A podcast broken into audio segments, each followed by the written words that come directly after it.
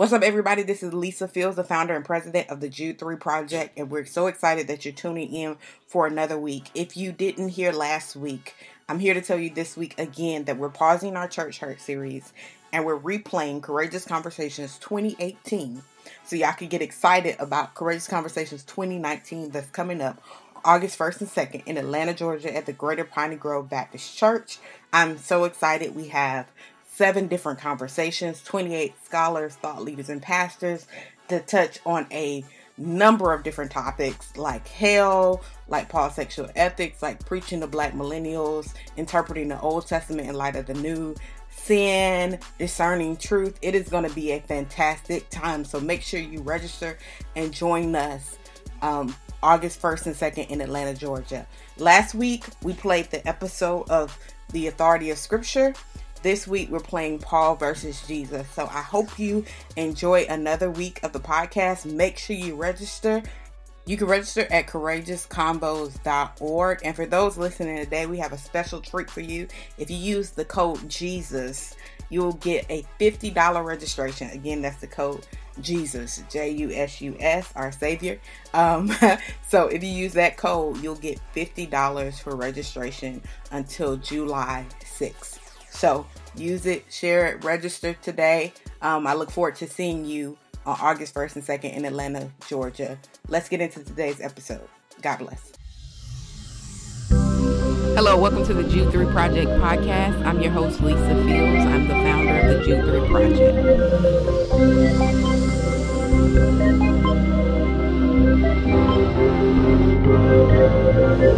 Project.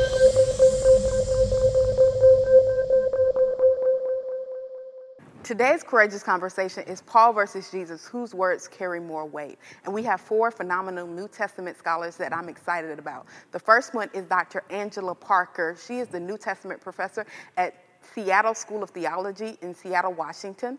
The second one is Dr. Delman Coates. He is the senior pastor of the Mount Enon Baptist Church in Maryland. The third is Dr. Dennis Edwards. He's the New Testament professor at Northern Seminary in Chicago, Illinois. And the fourth one is Dr. Esau McCaulley. He is the New Testament professor in Rochester, New York at Northeastern Seminary to people like me, I know we are filled with seminarians and theologians and pastors, but let's say common, normal folk like me.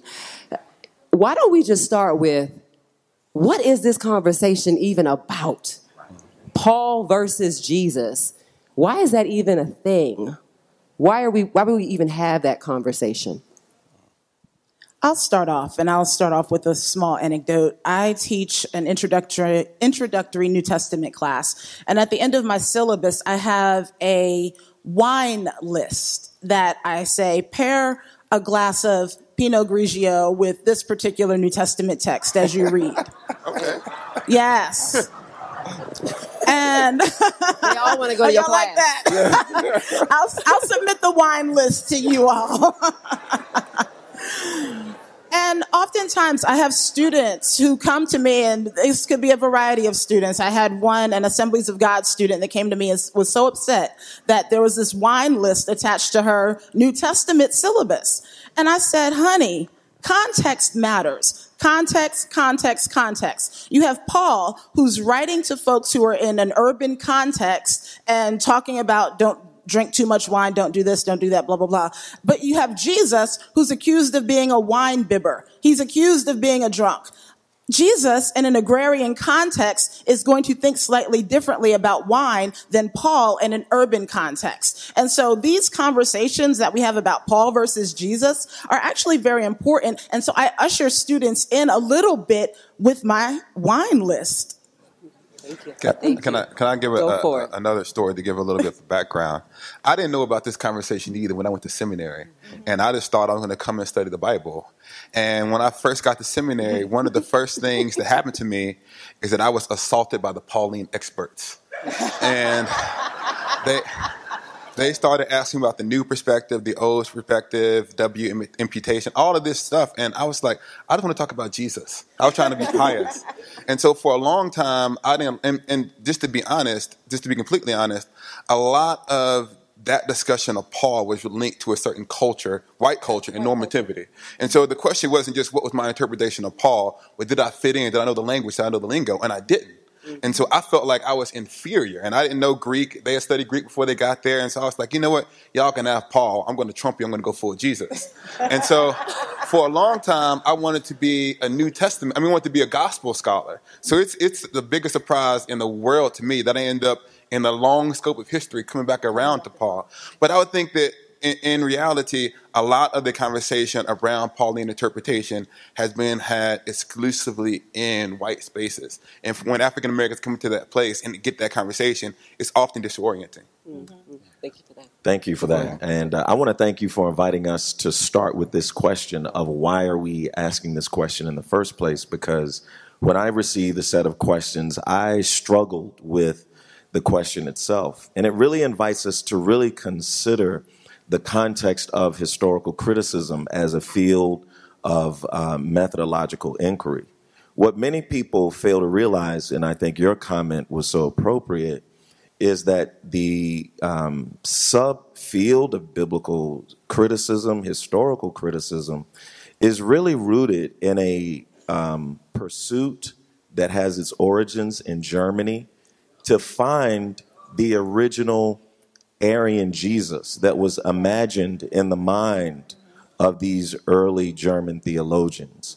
That if we can appropriate certain methodological tools, we can we can isolate sayings in the Jesus tradition that we regard as earlier by stratif- stratifying the sayings of Jesus, even though we all see the words in red and we assume these all come from Jesus.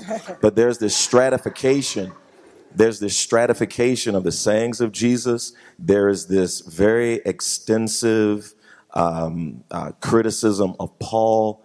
Um, you know, I find myself asking which Jesus, which Paul, you know.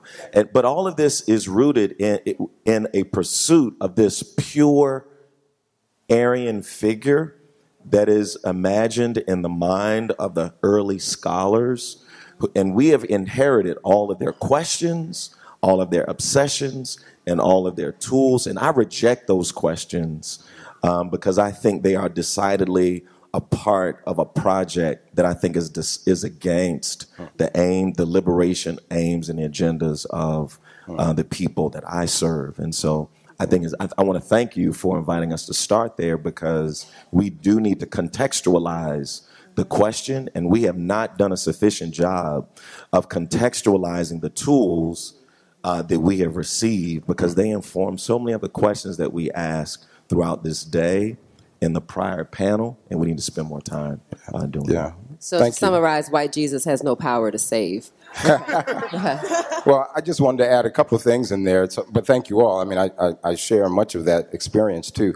I think part of it is a question of ethics that people think Paul has given, or they, they read Pauline letters, see a lot of the don't do this, do this, and don't see that in the Gospels. So perhaps the question is really a question of um, the Pauline literature versus the Gospels per se, maybe not Jesus per se, because you see, for example, in the teachings of Jesus, you hear you hear his main message of turn because the kingdom of heaven is close by. And then you look at Paul and you don't see the kingdom of heaven operative in much of Pauline teaching. So there's a question of is, G- is Paul even interacting with the teachings of Jesus? Those are the kinds of questions that I think start to make a, a tension. Mm-hmm. How do the Pauline letters or the Pauline corpus, uh, how does it relate to the Gospels themselves? I might say the kingdom is in Paul. We just read them wrong. That's the first part. And, I, and, and I certainly don't. I mean, we can get to that, yeah. but I just mm-hmm. mean you look you look at it and you don't see that same kind of interaction of turn because the kingdom is here you, uh, Paul, so I, I'm just offering that as one reason why we see attention. But I also have to point out that we do have to again contextualize even our text. Paul's writings come first. And so he's hearing oral tradition about Jesus and then he's writing to, to communities who are trying to figure out how are we Jesus followers in the midst of this? And then you have to think that then later, years later, people are starting to put together the gospels and say, oh, maybe we need to write some of this stuff down. So when we think about Paul versus Jesus, we actually, I think we have to think about what does the continuum of thought look like when we're thinking about our New Testament text in its entirety. An understanding of sacredness that struggles with conflict and contradiction. My understanding of sacredness is big enough and broad enough to embrace conflict and contradiction. And so for me, um, I think it's interesting that we're calling this meeting today Courageous Conversations because the Bible that we've inherited in my mind, I imagine is like the first courageous conversation where there's a great deal of conflict, contradiction, negotiation.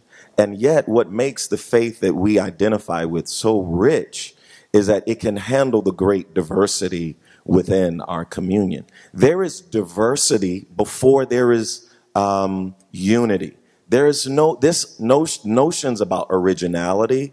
The reason there's a tradition of scholarship that privileges Paul over the Jesus tradition is because again they are trying to find this pure original figure. It's a part of a Protestant anti Catholic project, which imagines the gospel tradition as being imbued with a lot of um, ritual, mysticism, uh, traditions that they imagine as being derived from uh, Greco Roman pagan religions. But you can have this pure Paul fellow who is untainted.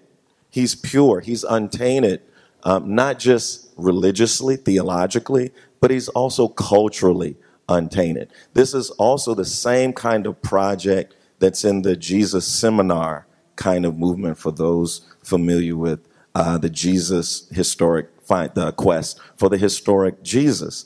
And I just think that this project of conflict, contradiction, first and last, is a quest that I don't know is, is a project that's healthy for us. I don't know if it's a project that we want to be a part of. That's just my thought on it. We have to recognize that the project is out there and that, especially when we think about white German scholars who try to figure out Paul as the perfect European identity, or even think about Jesus as the perfect Aryan identity. I think part of what we have to do is fight against that scholarship. We have to be cognizant enough of the scholarship in order to argue against it because in my context, I have students who will come to me from those same presuppositions, from the idea that there is a Jesus is a universal figure who is a becomes a white universal figure in their brain and the same thing with Paul. So I have to be aware of the scholarship in order to fight back against it and give my students something a little bit broader and broadening up both Jesus and Paul. So I don't think it's a Jesus versus Paul. It's how European intellectuals have tried to contextualize them or decontextualize them in order to make them both white. That's the problem. let, let me think, oh, let, go ahead, go ahead, go jump in, cook. So let me let me raise a question yeah. for um, the folk that could be watching this, the regular folk. Yeah. Um, so I'm, I'm I'm reading my Bible yes. in my house yes. because that's the way I read it. Yeah. Not in the classroom. And I'm reading some things, I'm reading some things that Paul is saying and that Jesus is saying, and I, I call up what happens to be my, my trusty scholars on speed dial, and I'm like, this seems to be in contradiction. What do you say to me? I think that the message of Jesus and the message of Paul are in fundamental agreement. Um, I think that Paul spoke about the kingdom. I think that um, one of the things that happened, and and this this is if if we're going to talk seriously about the history of scholarship, then, and we're going to talk seriously about this idea that at the origin of, uh, of German interpretation of the New Testament was the idea that in order for Jesus to become universal, he had to become less Jewish. And that Paul was the person who made Jesus less Jewish and popular for his audience. And Christianity becomes universal as it leaves Judaism behind. And if that's the case, then you're going to read Paul without looking for the New Testament resonances in what he says, which means you're going to then see Paul as a theologian who's talking about abstract thought and not someone who's talking about the kingdom. But if you understand that throughout all of Paul's letters, he's constantly drawing on this grand story of Israel, and he's talking about, he's using Isaiah the entire time, right? And Paul, like Galatians, my area, Galatians is like is a rereading of Isaiah. Okay, then what do you do when you open the Gospels? The first thing you see is is John the Baptist, who himself is saying, I, I'm preparing the way for the Lord, as said in Isaiah. And so I said, if you understand Paul rightly and you understand how he uses scripture, you begin to, to get a better understanding of their continuity. And I'm going to say one more thing. I read Howard, Howard, Howard Thurman, um, Jesus and the Disinherited. And I read him after I fin- towards the back end of my PhD. And just about everything that was said, the new perspective on Paul is in that book. Right. So the entire revolution of we need to take the Exodus seriously, we need to take the Old Testament seriously, we need to make Jew- Jesus Jewish again, is in black interpretation of Paul. Right. And so I would say that one of the one the reason where there's often this tension is because we've not read Paul rightly, and we've not understood Paul himself as an as a reteller of Israel's story in the same way that Jesus was. I I just wanted to jump in here. I'm I'm with you on this, uh, Esau. I guess the, the other part, and, and you, Doc, you referred to uh, people who prioritize Paul. I think, um, and I wanted to ask you who, what groups you might see that. I don't know if that's like out in folks, but I guess. But my, my point though is to is that there's this sense of um, of um, uh, of, of of of Paul's of people's understanding of of Christianity. Let's put it that way, more broadly, as me, in merely Pauline language. So to say that it's all about justification per se, and and then you don't see that kind of language in the Gospels. You don't hear it out of the mouth of Jesus. So I guess all I'm all I'm saying is that your friends who are reading their Bible, I think the the natural reading is where their attention might rest are in ethics. You know, in terms of you get a sense of Paul drawing lines and you get a sense of Jesus drawing circles. You know, in that sense. But I think that's also a question of of what is, when we boil it down to what's the essence, we go to Paul, at least in many Protestant circles, and we say it's about justification. And, and you don't see that language in the gospel. So I'm not offering that as a, uh, as, as going to the solution. I'm just trying to outline what I think some of that tension is, is in that kind of language or the different kind of language. But again, even when we think about justification, we have to think about the, the term that's used in the text, is mm-hmm. dikaios. So mm-hmm. it's righteousness. And so we've taken this term justification, take kind of stripped it of what it means to be made right. And then even thinking through some of the gospels where Joseph, Joseph being a righteous man, also being a justified man, so to speak. So we have these ethics and we have this language that crosses both, that crosses both gospel and Pauline literature as well. So I, I'm kind of, I often go back and forth. Are they in tension or are we just, are we making more tension than what is really there?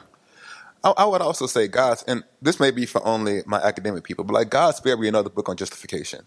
And so one of the things, one of the rejections of Paul is this endless circle on minutia around salvation to the exclusion of the ethical questions.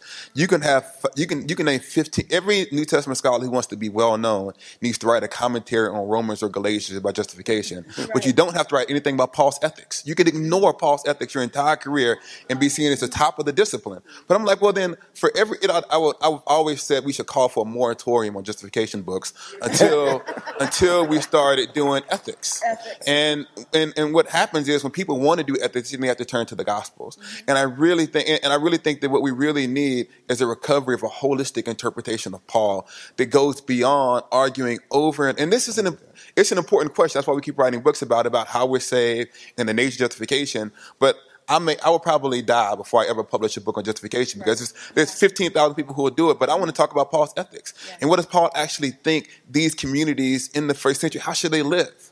And he had a lot to say about that. And this is where I think the scholarship is lacking. And people who have that passion tend to go to the Gospels and not to Paul.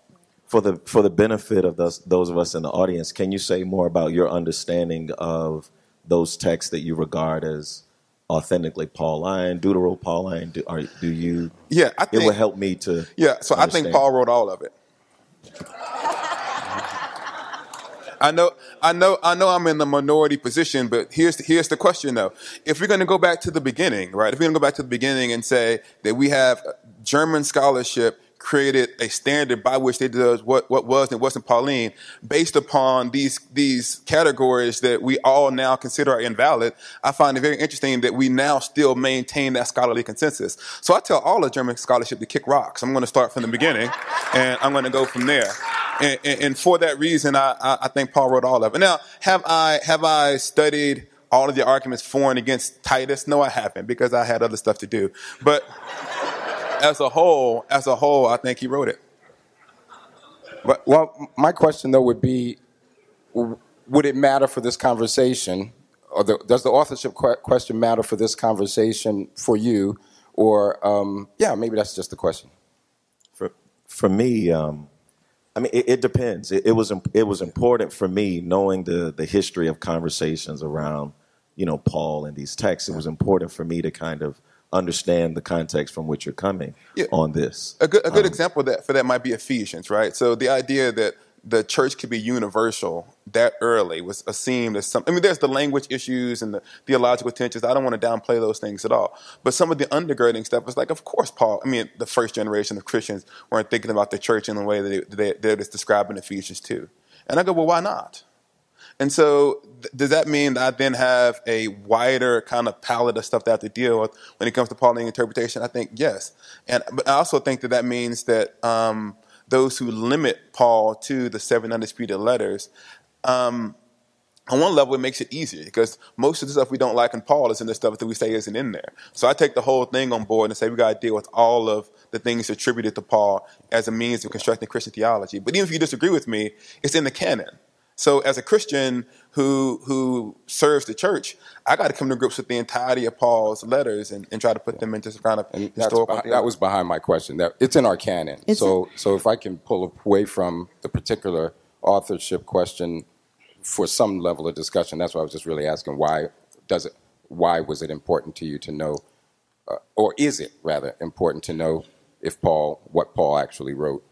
Um, I'm going to have to go on the offensive side on this, though, because if we're thinking about the seven authentic letters and we're thinking about then the Deutero Pauline, the secondary Paul text, I, again, I'm thinking that context is very important. If we're thinking about Paul and the seven authentic letters, and he's writing to these communities, trying to get these communities into some, some, some form of what it means to be with one another or bear with one another. I, I can hold on to that. And I can hold on to canonization as well. However, when we get into those Deutero-Paulines and now we're having a church possibly, I argue, that's trying to figure out how do we live in this Roman Empire when Jesus is not coming back immediately. And then they go back to some old standard forms. Let's go back to children obey your parents, slaves obey your masters, wives obey your husbands, and do all this and this right unto the Lord. Whereas in those earlier letters, you get more women doing things. You get women meeting in Chloe's house or all the church coming to Chloe's house. You get Priscilla and Aquila doing some stuff. And then to say, now, all right, nope, you can't do that anymore, women. No, you gotta get back and, and now we have to get into this hierarchy that's actually a, a Roman household code. I, I think that's problematic. And so I think we have to wrestle with, okay, this could, this is, I think this is authentic Paul. This is Deutero-Pauline. And then think about what's happening in the midst of these contexts so that we don't automatically say, okay, that's the right thing to do. And they shouldn't have been doing that in the first place. And that's an argument that we're still having in our churches that I think we have to still wrestle with. I'm glad you, I wanted to let, I wanted to let someone else bring it up. This is what it really comes down to. Right. The, the late Paul is supposed to be the slave and hate women Paul. That's the real issue, right?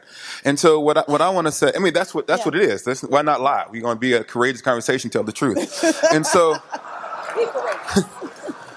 what, what, what I, what I would say is the following rather than, than, and, a couple of things. Mm-hmm. First, you're going to run into some difficulties with not not you. We are going to struggle through First Corinthians two.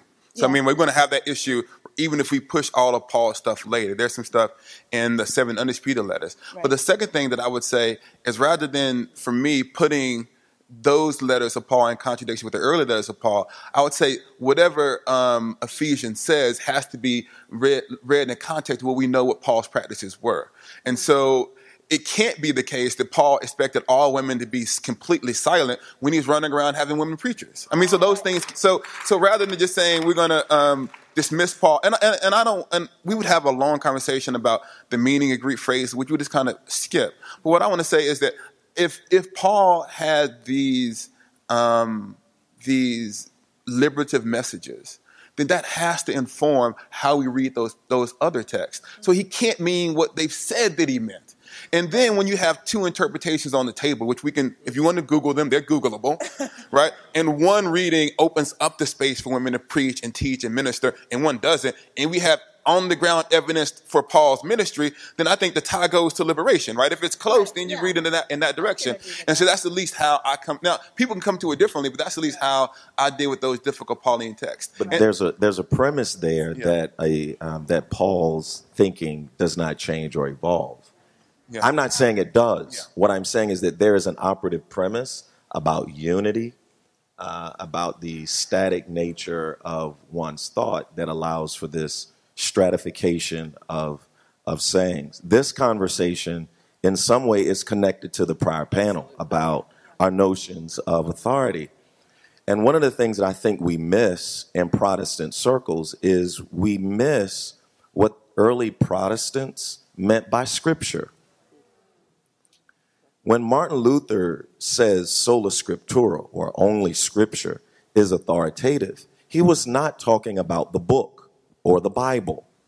There's a difference in Latin between scriptura and verba, okay?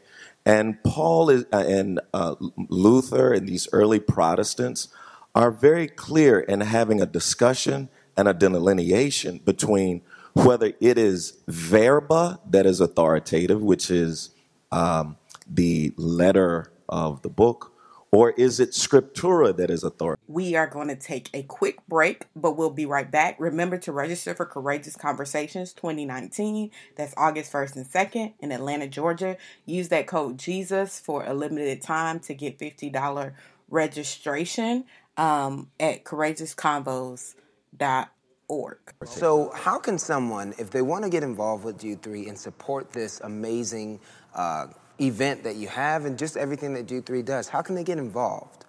Well, one of the major ways they can get involved is to donate. Mm-hmm. Um, the Jude 3 Project not only reaches, impacts churches, but we also have an HBCU tour where okay. we engage students on campuses around the topic of Christianity being the white man's religion, and we combat that false good. narrative. yeah. And one of the things we do is we raise support to help fund um, the HBCU tour so that the schools won't have to, to pay for that. So one of the ways that people can support us mm-hmm. in reaching students is to give at jude3project.com or they can mail in their gift and there's an address at jude3project.com to mail in your gift if you want to do it that way as well.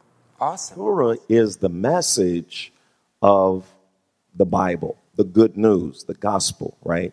It, this sort of fetishizing of the book that we find in modern Protestantism is a form of theologizing that is so foreign to early Protestants who give us this language and is a far departure from the early Christians. So, from the early Christians. So, this notion of what is divinely inspired, uh, scriptura, which um, Martin Luther is, is deriving from uh, uh, people like Augustine and, and Origen, who really gives the church its language that the scriptures are divinely inspired and when the when the early church, uh, these church fathers are talking about the divine inspiration of scriptures, they will say explicitly that it is not the letter that is inspired.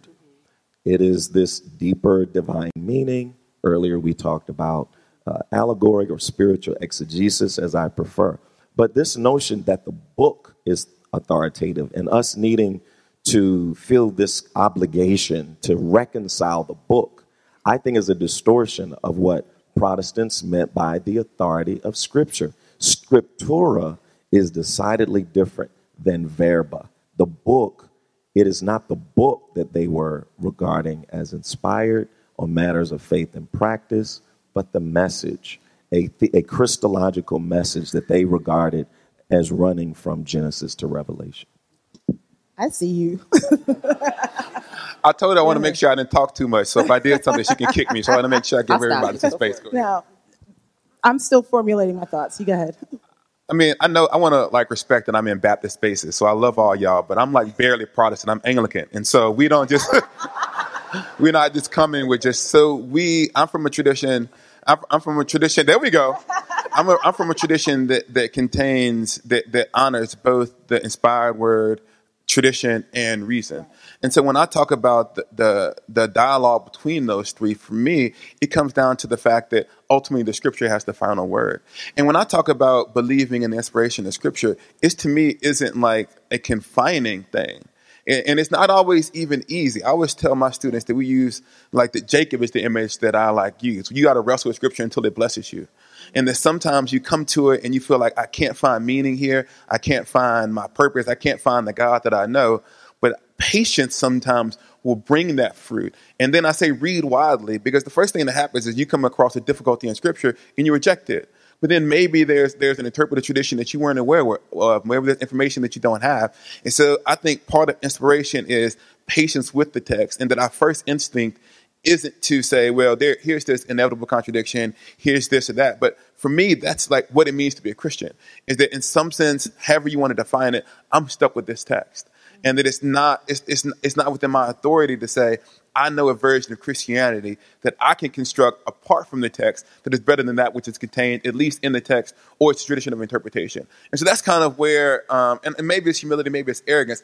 I just don't think I'm smart enough to come up with an alternative version of Christianity that can sustain the community in the same way that the scriptures have. And so in that sense, I find myself like in some sense constrained um, to do the best that I can to understand it and then communicate it to the people. And I'm not, I'm flawed, I'm limited, I have my perspective, but at least I'm saying that if I'm wrong, show me that I'm wrong here, and we can have a conversation about it.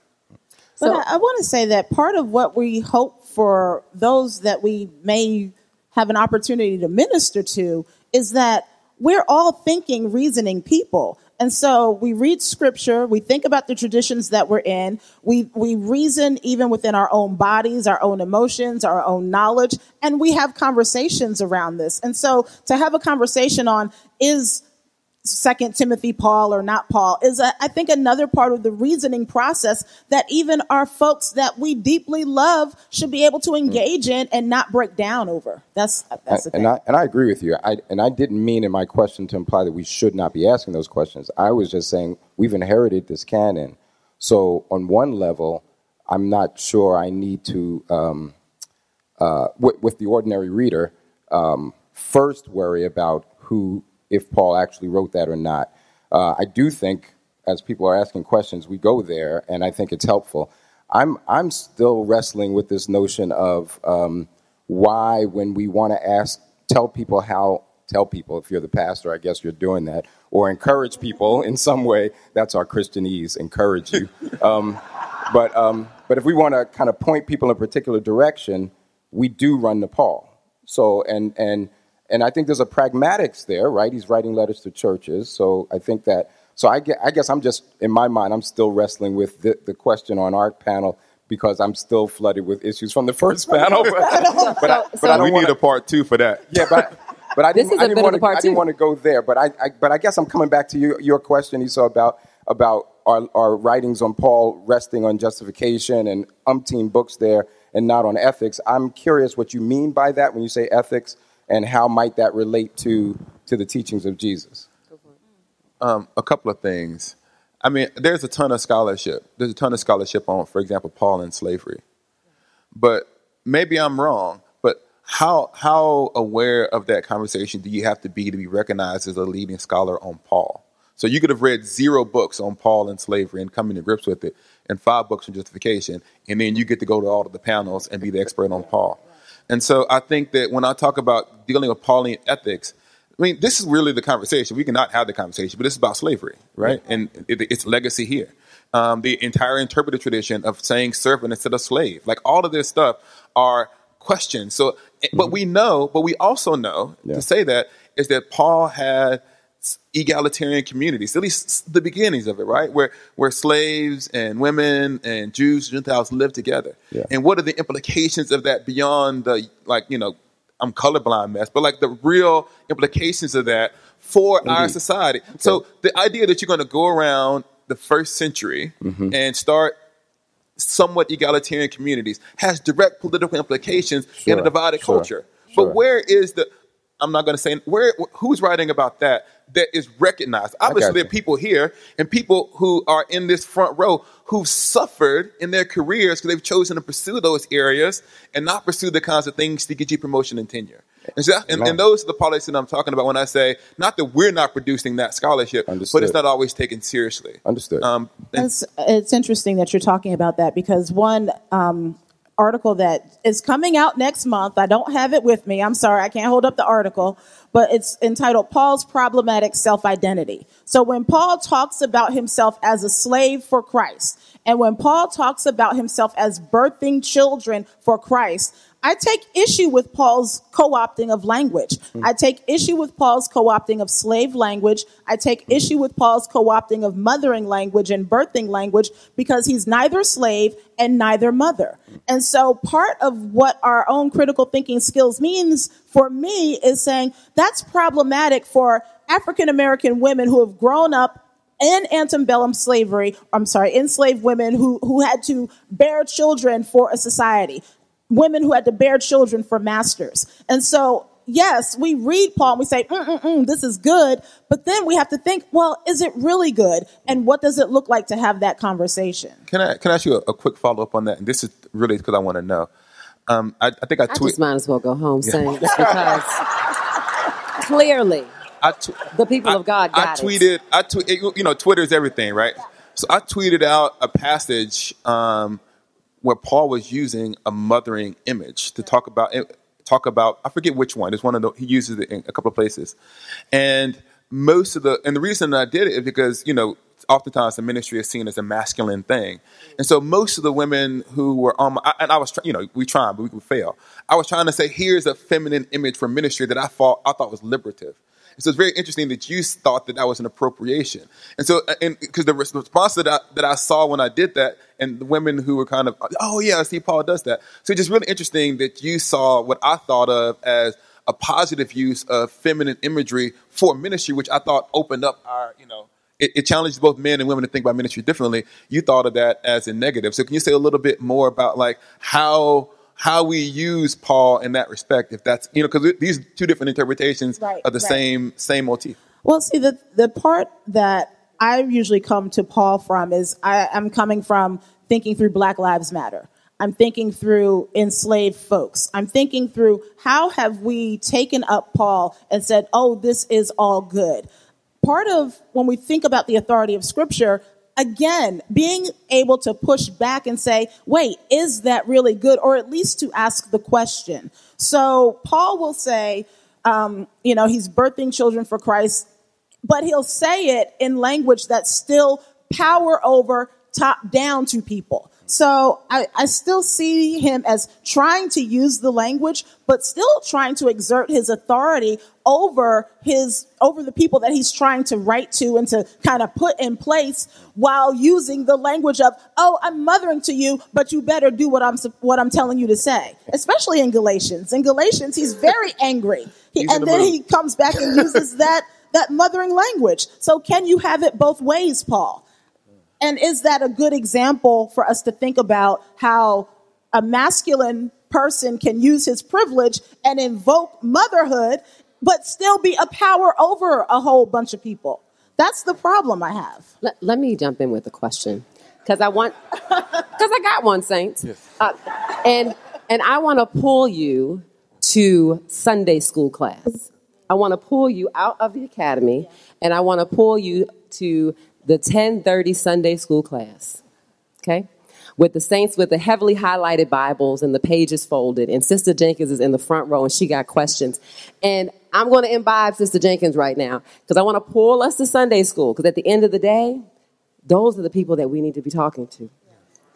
So, this is my Sunday school question for you. What is the gospel? What is the gospel according to Paul? And what is the gospel according to Jesus? That's a good question. Sister Jenkins wants to know. I, I think both of those, I think well, it's weird because Jesus, Paul, Paul would see Jesus rightly as his authority. But mm-hmm. Paul actually defines the gospel in First Romans and in First Corinthians, not what we think he does, but actually in the first seven verses, where he said the message is about Jesus Christ, descended of David according to the flesh, declared the Son of God in power as the as by the resurrection of the dead to which he has called him to be apostle, bring about the obedience of faith to the Gentiles. So Paul defines this gospel in Romans 1 as the message about Jesus Christ crucified and risen, the result of which he is now reigning as king. And now Paul needs to go to the Gentiles and tell them about this good news, which seems to me to be remarkably similar to Jesus saying in Matthew 28, all authority on heaven and earth has been given to me as the mm-hmm. resurrected king who now rules over all. Now go and make disciples of all nations. And so I think Paul rightly understood in Jesus both. Now, Paul doesn't only speak about the kingdom, but Paul does define the, the gospel in kingdom terms in both Romans and also in First Corinthians. And Jesus defines his gospel as being the good news about the kingdom. And he ends his message with, eh, in Matthew at least, to go and evangelize. And so I would say both of them would have Jesus' universal kingship and its implications for the entire world at the center of the proclamation. And I'm, I'm with you. I would say the gospel is Jesus. And when Mark opens up, this is the gospel, you got your genitive there, of Jesus. I think he's saying this is the good news that is Jesus. So I would say, in the essence of it, Jesus is the good news, but, but his message of repent because the kingdom is near, I would say that's that's the gospel, that the kingdom is right here, nearby, and it's there because of him. He's the one that, that's showing and demonstrating and welcoming uh, people into the kingdom.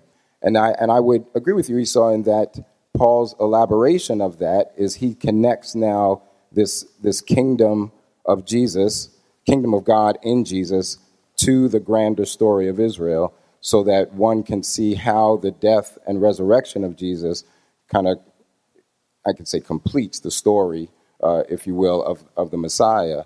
Uh, so, but I still, I don't want to see a disconnect, honestly. I'm trying to say that they are connected, but I think it starts with good news of the kingdom. I'm, I'm going to push back a little bit because I'm thinking about where's the context that this gospel language is coming up in? The, go- the context that the gospel language is coming up in is in the Roman Empire. And so you have a Caesar Augustus who's already declare- declared himself son of God.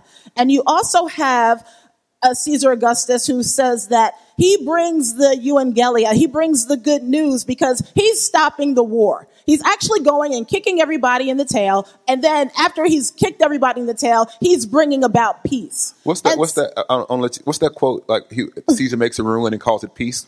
Yes, yeah. yes. and see, Jesus is coming and saying, "Wait, no, this gospel is not about what happens just internally for." And this is where we get it wrong.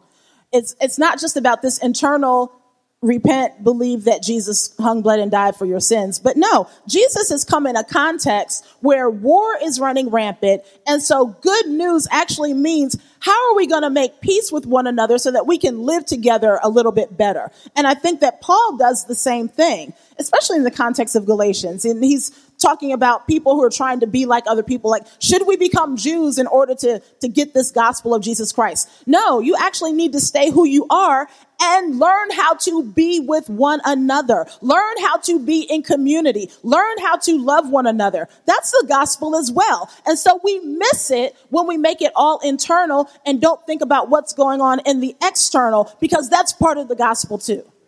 That's one, part of the gospel. One of the, Absolutely. Uh, I think the contextual applications of gospel in both Paul and in uh, Matthew, Mark, and Luke are really uh, giving voice to this universal principle of liberation, peace, and hope. This fundamental quest that is being expressed in particular ways in the in the Gospels and in Paul, but they're really about inviting people to connect with this broad, universal uh, principle and commitment to freedom and liberation and inclusion, which is both a personal value and a sociological uh, value as well. Yeah, I guess I was trying to get at the kingdom, the liberation stuff by kingdom language. one of the things that I find is interesting is that like we treat liberation theology as a separate reading of the New Testament that has to, or Old Testament that has to be gleaned that isn't always there. I want to say is that that liberation narrative is actually in Exodus and it's in the kingdom. And so you, and so you talk about the contradiction to the Roman Empire. Yes, when you say I'm the king, when there's other kings, there's inevitably political implications of that. Mm-hmm. But in, in, and when you then start communities that, that are under the authority of the true king, then that's political implications of it. When you then say entry into that kingdom is based upon faith in anything that you do, as opposed to what it requires to get Roman citizenship, that has political and cultural implications. And so you're right, the gospel itself is an invitation to be a part of God's kingdom and God's family that touches upon because the um, the other thing that Jesus said that he was the he was the father of the empire, right. and so that all of all of the language of Christianity at various points touches up against not only Roman propaganda but modern propaganda. And, it, and it, it, it, in the same way that it exposes Rome for the lies that it tells, it exposes every modern empire for the lies that it tells about the ability to bring people together and establish peace and all the other stuff. So, so, uh, I, I, just wanted to add, Amen. I wanted to add though, when I was um, when I when I'm quoting Jesus talking about turn because the kingdom of heaven is near, I don't mean that to say it's merely an individualistic kind of uh, pietistic, you know, get yourself right with God kind of question. I'm I'm seeing, as Esau just explained, the kingdom as a in this broad encompassing thing that we see not just in Paul, but even in the in the general epistles of of, of Jesus with his with his feet over over the enemy uh, in victory all things uh, under his feet, um, is is sort of that completion, that picture. So I, I just wanted to make sure I'm not I, trying to present a gospel so, that's merely pietistic person. I wouldn't repeat. I wouldn't. I wouldn't like. I mean, I think they're both. I think that Jesus. Well, I said uh, yeah, yes. Yeah. I, yeah, I think that Jesus encounters us, and when you hear, when you indeed, when you see the person indeed. of Christ, mm-hmm. you come face to face with your own sin and failure. Yes. And so there's this mm-hmm. corporate reality that that I can emphasize when it's lacking, but there's ultimately everybody has to do business with the person sure. who calls us. And part of the interest in the kingdom, the kingdom of heaven is to say, I've not lived the kingdom lifestyle, mm-hmm. and Jesus has shown me what it is, and I repent of not doing that, and then I begin to adopt those practices in my own life. Dr. Edwards, you mentioned language of drawing lines. So Paul appearing to draw lines, Jesus drawing circles. Mm-hmm. In that, for me, I, um, it feels like there is uh, a working bias, not mm. for you, but just in general, as we're having this conversation, that somehow Paul is intolerant and Jesus is highly progressive. So that's that's right. the working bias, and it may be, yeah. it, it, might some of might say like, yeah, we think it's true, right? Um, and so, in that sense, what are the ways in which we reconcile that foundational bias, maybe even in this very conversation, that one of those represents the bad guy, the other one represents the good guy. And depending yeah, on what we yeah. want to do and what we believe, we run to one of those. Yeah. Well, Dr. Edmondson, thank you. I, that's what I was trying to touch on earlier when I brought, when I brought up the word ethics, because I think that's kind of what's underneath some of the tensions people are feeling. So when we have a question about what's good behavior, or or maybe how we should look at others, we go to Jesus, and because we, we and we would say Jesus is welcoming. We would say Jesus is loving, and we don't and we don't go to Paul. So I and I say we in a very generic sense, but I but I do get this. I don't see as much of the tension as people may may argue, but I do see. I, so I, so I, my suggestion is that when we read Paul's apparent intolerance, we are somehow not taking into account uh, the picture of Jesus that that we have that Paul would have had that picture too. So, so say for example, we go to the to the woman caught in adultery, and we see this very, um, uh, uh, well, we I'll say loving, but but certainly a very fair or very welcoming uh, posture of Jesus. And then we look at Paul and say, oh no no no, he's he's ready to throw you out the church. I, I would say that Paul still has the Jesus that Jesus in mind, but uh, um, when you brought up the question of context, I do think there's a contextual question that we do have to wrestle with to see if there is a potential tension. I think that, and this, all right, both Jesus and Paul can be problematic. Yeah, I know nobody want to say that. Okay. See, this is the thing. We think that Jesus is all loving, accepts everybody, and is all good. Had a conversation last night about the Canaanite woman. Jesus is having, this woman comes to him crying, begging, Jesus, my daughter is stricken with demons, help me.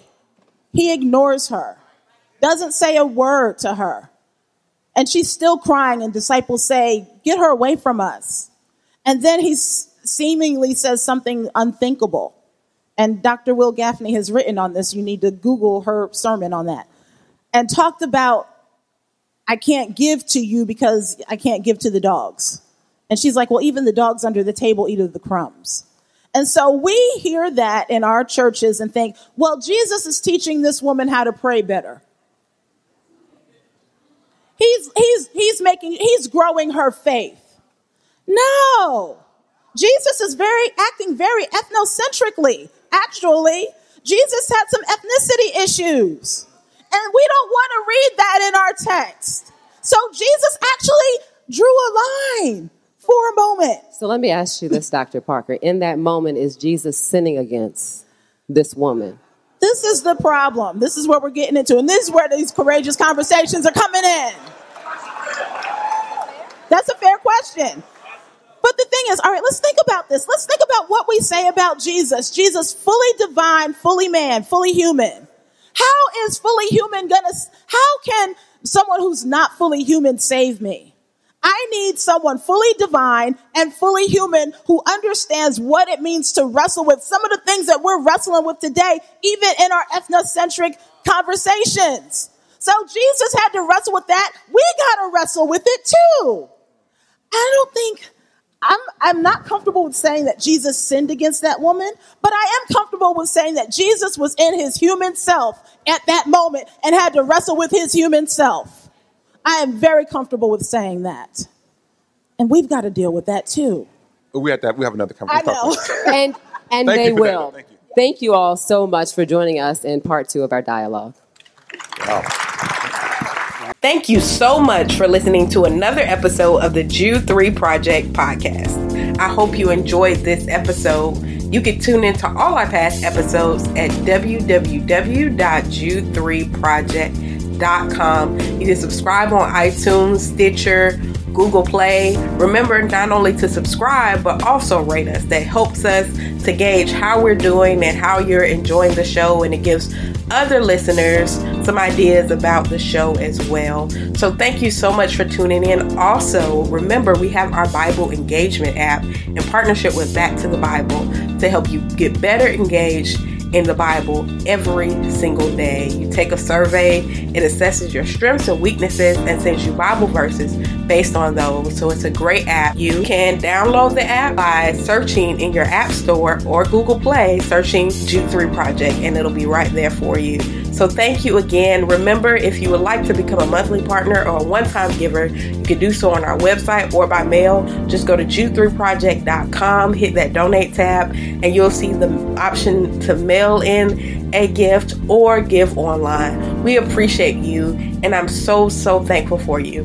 God bless, and remember, here at the Jude 3 Project, we're helping you to know what you believe and why you believe it.